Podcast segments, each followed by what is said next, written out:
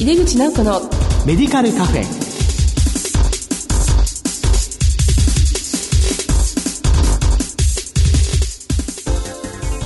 こんばんは。帝京平成大学薬学部の井出口直子です。井出口直子のメディカルカフェ。この番組は医療を取り巻く人々が集い語らい情報発信をする場です。新春の豪華ゲストとして眼研有明病院の院長門田森人さんにご登場いただきます。お楽しみに。井出口直子のメディカルカフェ。この番組は手羽製薬の提供でお送りします。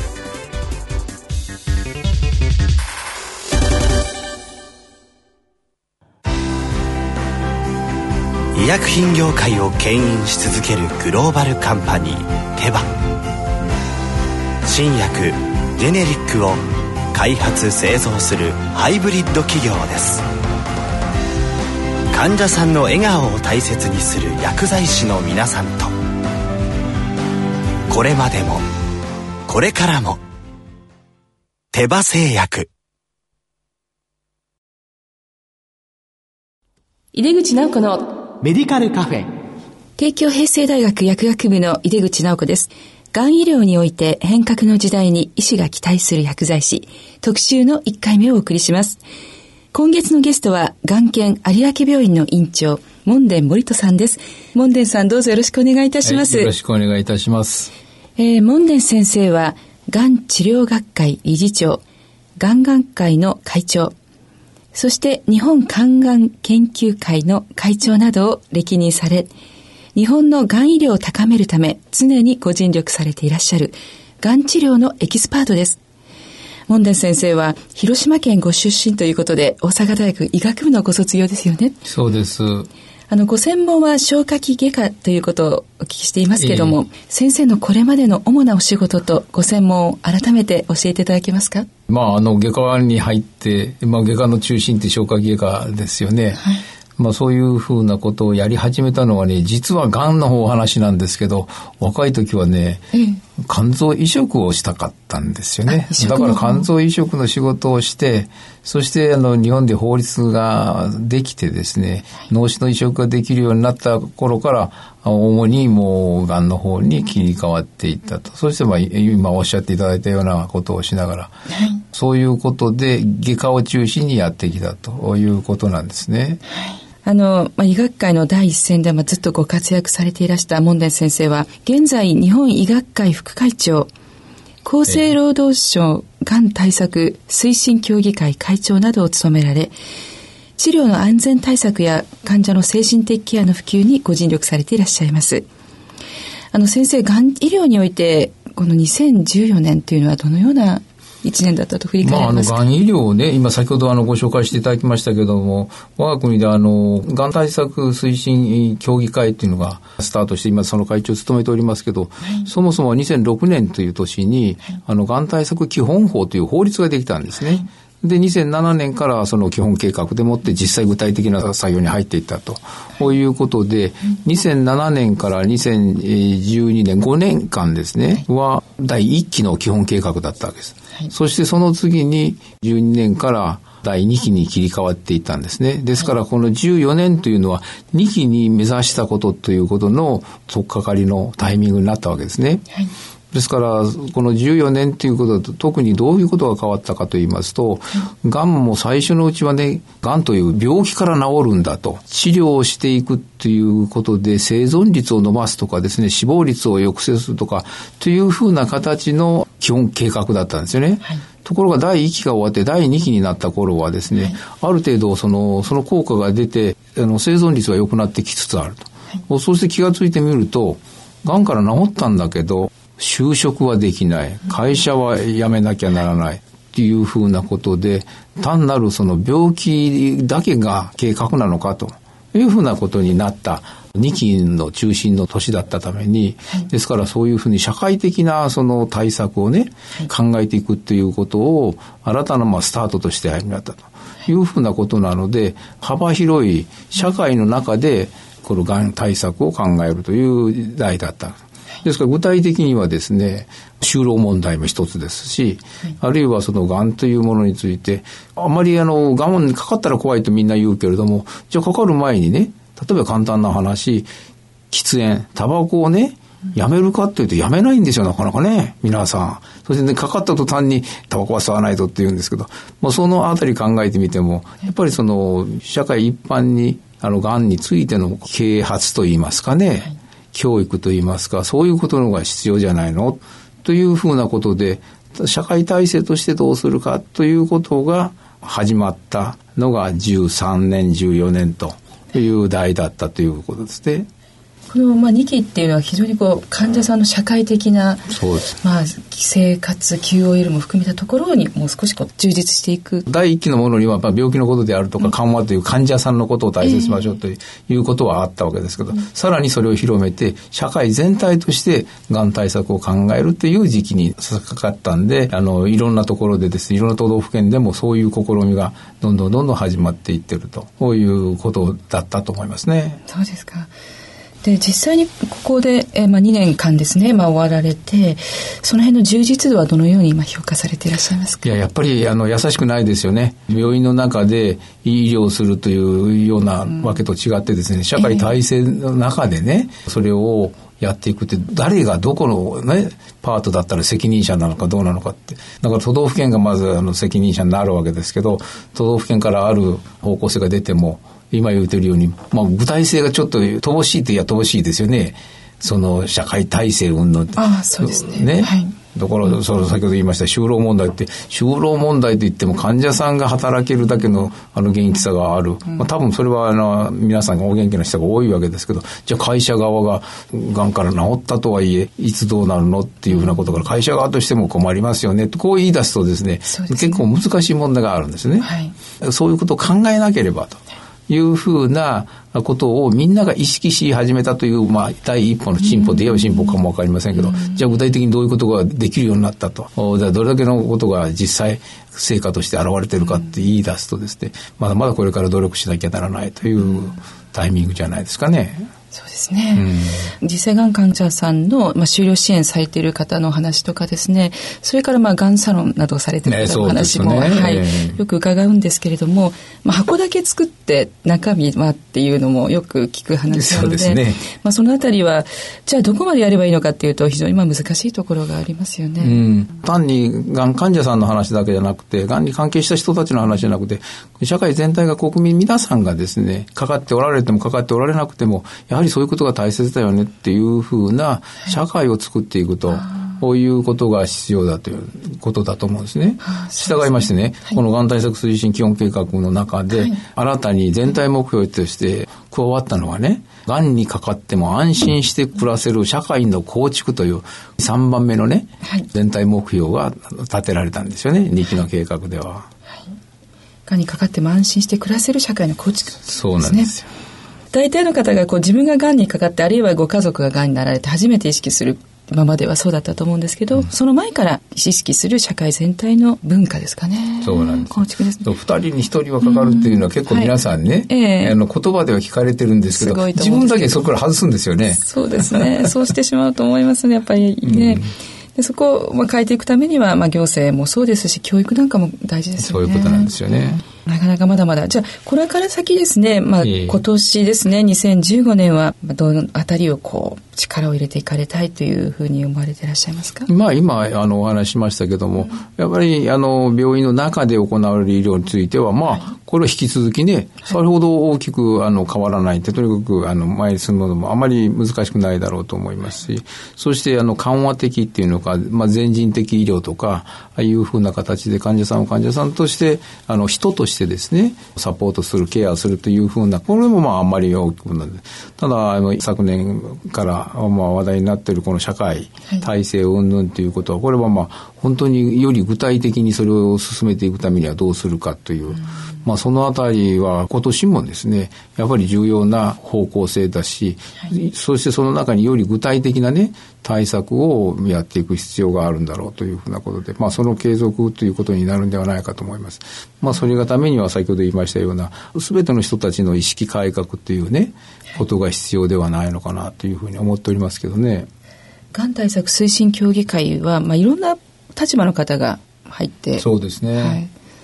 特にこう重要かなと思えるこうキーとなる方とかっていうのはどういう立場の方ですかね？これはね、はい、えっと、今、20人いるんですね、協議会の委員が。えーはい、そのうち5人はね、はい、患者会の代表の委員なんですね。ですからもうまさにあるその協議会審議会のステークホルダーがその中の委員の構成員としてね意見を言えるっていうのは他にそんなにないと思うんですよ。我が国の他のあれを見てもね。だからそういった意味ではここの協議会がいろんな対策を考える上でね、非常にあの、うまく機能してですね、そしていいものを作っていくっていうのは、まあ、こういう体制、はい、ステークホルダーが4分の1も入っているような、こういう体制を定着させていくにはね、非常に重要ではないのかなと。だから他のあの協議会、審議会もですね、なんか偉いさんばっか集まるんじゃなくて、はい、そういう本当の、その、今やろうとしていることをステークホルダーの皆さんが入って一緒にこうやっていっていただくということを推進するためには、ぜひこの協議会はね、成功裏にあの動かさなきゃならないんじゃないのかなと感じてますよね、強く。あそうですよね。あの、モデルケースとしてですね。でそうですね。確かにあの、20名のうち、患者さんは入っているところはあるかもしれないですけど、人数がね、5人いらっしゃると心強いと言いますか、い遠慮しないで言えるという。えーですからいろんなディスカッションもね、はい、やっぱり患者さんの目線ということが結構入ってきますよ。ですですから今回の今言いましたように、安心して暮らせる社会の構築で、やはりこれはね、患者さんたちのご意見がね、あの、多いんですよね。やっぱりそれを主に押してきてるっていうとこが、やっぱりあったんじゃないかと思いますよ。まあ、ちょっと私事ですけど、あの、昨年、あの、イギリスの緩和ケアの方のちょっと視察研修の方に行ってきたんですけども、そうすると、患者さんのサポートとして、医療以外の、その人の生活全般に対するサポートを行う施設みたいなのが、まあ、あったり、まあ、その随所にいっぱいあるわけじゃないんですけど、いくつかあって。有名なのマギーズセンターとかなんかね。そうですね、マギーズとかペニーブローンといったところなんですけど、まあ、そういうところを見させていただいて、あ非常にこう、細やかに、うん、あの、その方の、まあ、精神的な不安であるとか、まあ、代替医療に関することとかも、あと栄養ですよね。あれも指導しているので、なるべくこう質の高いものを提供できるようなものが、もっとたくさんたくさん日本でも増えていかなくちゃいけないんじゃないかななんて思ってます、うん、いやいや本当におっしゃる通りで。なんかどちらかというと日本は病院は病院患者さんは病病院に行くんだとか、うん、あまり施設のなんとかっていうふうなことでまあ本当に関係者の世界を作ってきたっていうんでそういった意味で非常にあの人間として患者さんであろうと、普通の人であろうと、なんかそういうことをちゃんとしたテーマとしてね、やっておられるような気いたしますよね。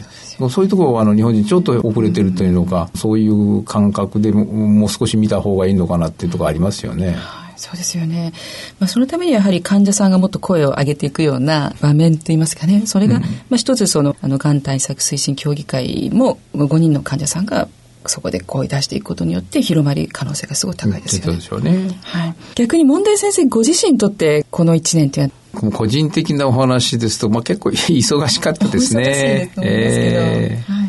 まあ、ご自身の健康管理なんていうのはどんなふうにされてるんですか？劇部のいや、あの、結構ね、皆さんに言われるんですけど、自分の体に気使ってるんですねって言われたりしますよね。そうですか。例えば？例えばね、夜はね、炭水化物取らないというね。炭水化物ダイエットっていうのね、えー、結構皆さん今やってらっしゃいますけど、うんえー、もうでもあの体型もほとんど変わらないんですよね。先生もスリムでいらっしゃいますしね。うん、まあ、努力してですよ。そうですか。はい。でもその代わりに、大きな声では言えないんですけど、必ず晩酌やりましてね。あ、お酒ですね。はい。それはでも。それはちゃんと行くんですよ。ありかなと思います。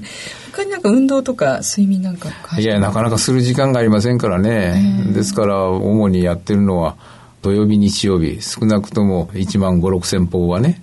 歩くと。だから2時間以上はまあ、歩きますよね。頑張って。ウォーキングはね、基本ですものね。うん、あの、ちょっとお話、また質問させていただきたいんですけども、はい、この眼系有明病院では、早くからこうチーム医療をリードしていらっしゃると思うんですが、うん、あの、その中で医師の先生がですね、まあ、期待するこう薬剤師の役割について、先生のお考えを聞かせていただいてよろしいでしょうか？えー、まあ、あの、今日の番組がその、まあ、薬剤さんのあれだと思いますけど、あの、私、その医療そのものがね、先ほどの話もそうなんですけど、やはり病気を持ってる方がいるからって言って、どちらかというと日本は病気を見てきたじゃないですか。どちらかというとね。はい、だから病気を治療にするんだけど、だけど、まあ、あの、やはり病気を持ってる人、患者さんっていうことが本当の我々が、まあ、治療するとは言わないですけど、ケアするには患者さんだと思うんで、ですから患者さんをいろんな角度からね、ケアをするということになればですね、医師が全部できるかできるはずはない。はいで、まあ、看護師さんもいらっしゃるし、で、薬剤師さんもいらっしゃる。はい、まあ、他に、先ほどあの、食事のこと出ましたけど、栄養士さんとかですね、それぞれのその専門性を持った方が、ある一人の人をですね、はい、どういう形でやっていくかっていうふうなことを考えていくと、どうしてもチーム医療って言いますか、チームで接触するというのが基本中の基本だと思うんですよね。はいあえて言わせていただくと、今はままだメディアの人たちが、例えばスーパードクターとかですね、神の手とかね、なんかその、何か医療をするとこだけに、こう、いまだにあの目を向けてるようなこう番組があったりするんですけど、それおかしいんじゃないかと思ってるんですね。そうじゃなくて、やっぱり、その病気もあるんだけど、その患者さん、その人をですね、どうするかということになれば、いろんな立場の人がいろいろその、それぞれのものを持っている専門性でもってケアをするということが、その人たちの本来の仕事だから。まあ、そういった意味で、あの、いろんな職種の人たちがチームでサポートし合うっていうのが大切だというのが、まず第一にあるね。はい。まあ、そういう中にあって、薬剤師さんたちが、がん研病院でもですね、薬剤部を離れてですね、病棟に行って、病棟の患者さんたちといろんなお話をする。うん、それはあの、お医者さん、看護師さんが話すのは、やっぱりとは別な話がね、ええ、できますし、そういう視点でもってのお話ができるというふうなことで、その重要性っていうのは非常に高いんではないのかなというふうに思うんですね。はいですから、薬剤師さんたちが薬剤師としての能力ということを高めるのは当然でしょうし、それに加えてやはり相手は常に人であるということですね。だから先生もいつもおっしゃられてると思うんですけど、コミュニケーションのね、技術を身につけ、そして今、その話題になっている、その患者さんとの間の人間関係を上手に持っていって、そして薬剤師としての能力というか知識を持ってですね、患者さんをサポートケアしてあげる。はい、いつもこういうことをお話してるとね、思うんですけど、はい、患者さんのためだと一瞬こういうことが多いんですけど、だけどあれは逆に勉強させてもらってますよね。患者さんからですね。そうなんですよ。うんうん、まあ、そういう意味において自分も勉強させていただき、また相手の患者さんに対しても何がしの患者さんに必要なものをある意味提供できるし、はいはい、まあ、そのあたりのことをやっていただくっていうのは、これも EC のでできないことがいっぱいあるわけですから、うん、ですからそういった意味で非常に重要じゃないのかな本当に単に調剤うんぬんというような形じゃなくてですね、うん、まあ、それがプロフェッショナルじゃないのかなと思いますけどね。そうですよね。まず薬物療法であるとか薬には詳しいのは当然なんだけど、まあ、目の前の患者さんのもうしっかり向き合ってで患者さんと接しないと私たちも逆に学べないということがいっぱいありますのでね。でそれをこうそれぞれの専門性で関わっていくことが一番いいケアになっていくじゃないのかな。ね。はいえー、どうもありがとうございます。えー、というわけで、がん医療において変革の時代に医師が期待する薬剤師、特集の1回目をお送りしました。ゲストは、がん研有明病院の院長、門田森人さんでした。えー、門田先生、お忙しいところどうもありがとうございました。どうもありがとうございました。医薬品業界を牽引し続けるグローバルカンパニーテバ新薬ジェネリックを開発製造するハイブリッド企業です。患者さんの笑顔を大切にする薬剤師の皆さんと。これまでもこれからも手羽製薬。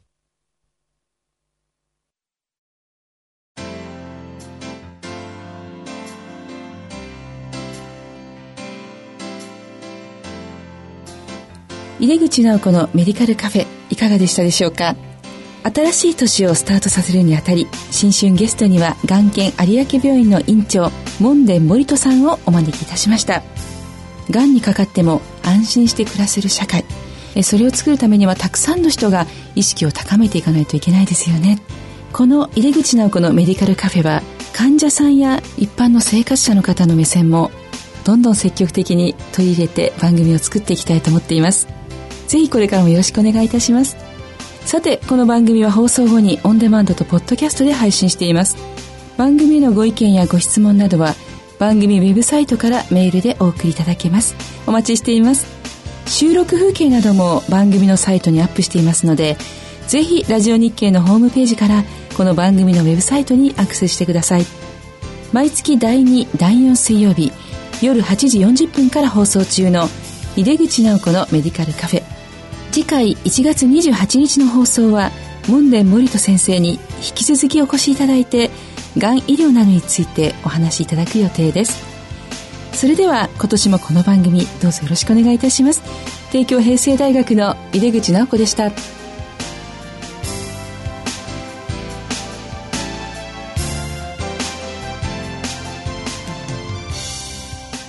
井出口直子のメディカルカフェ。この番組は手羽製薬の提供でお送りしました。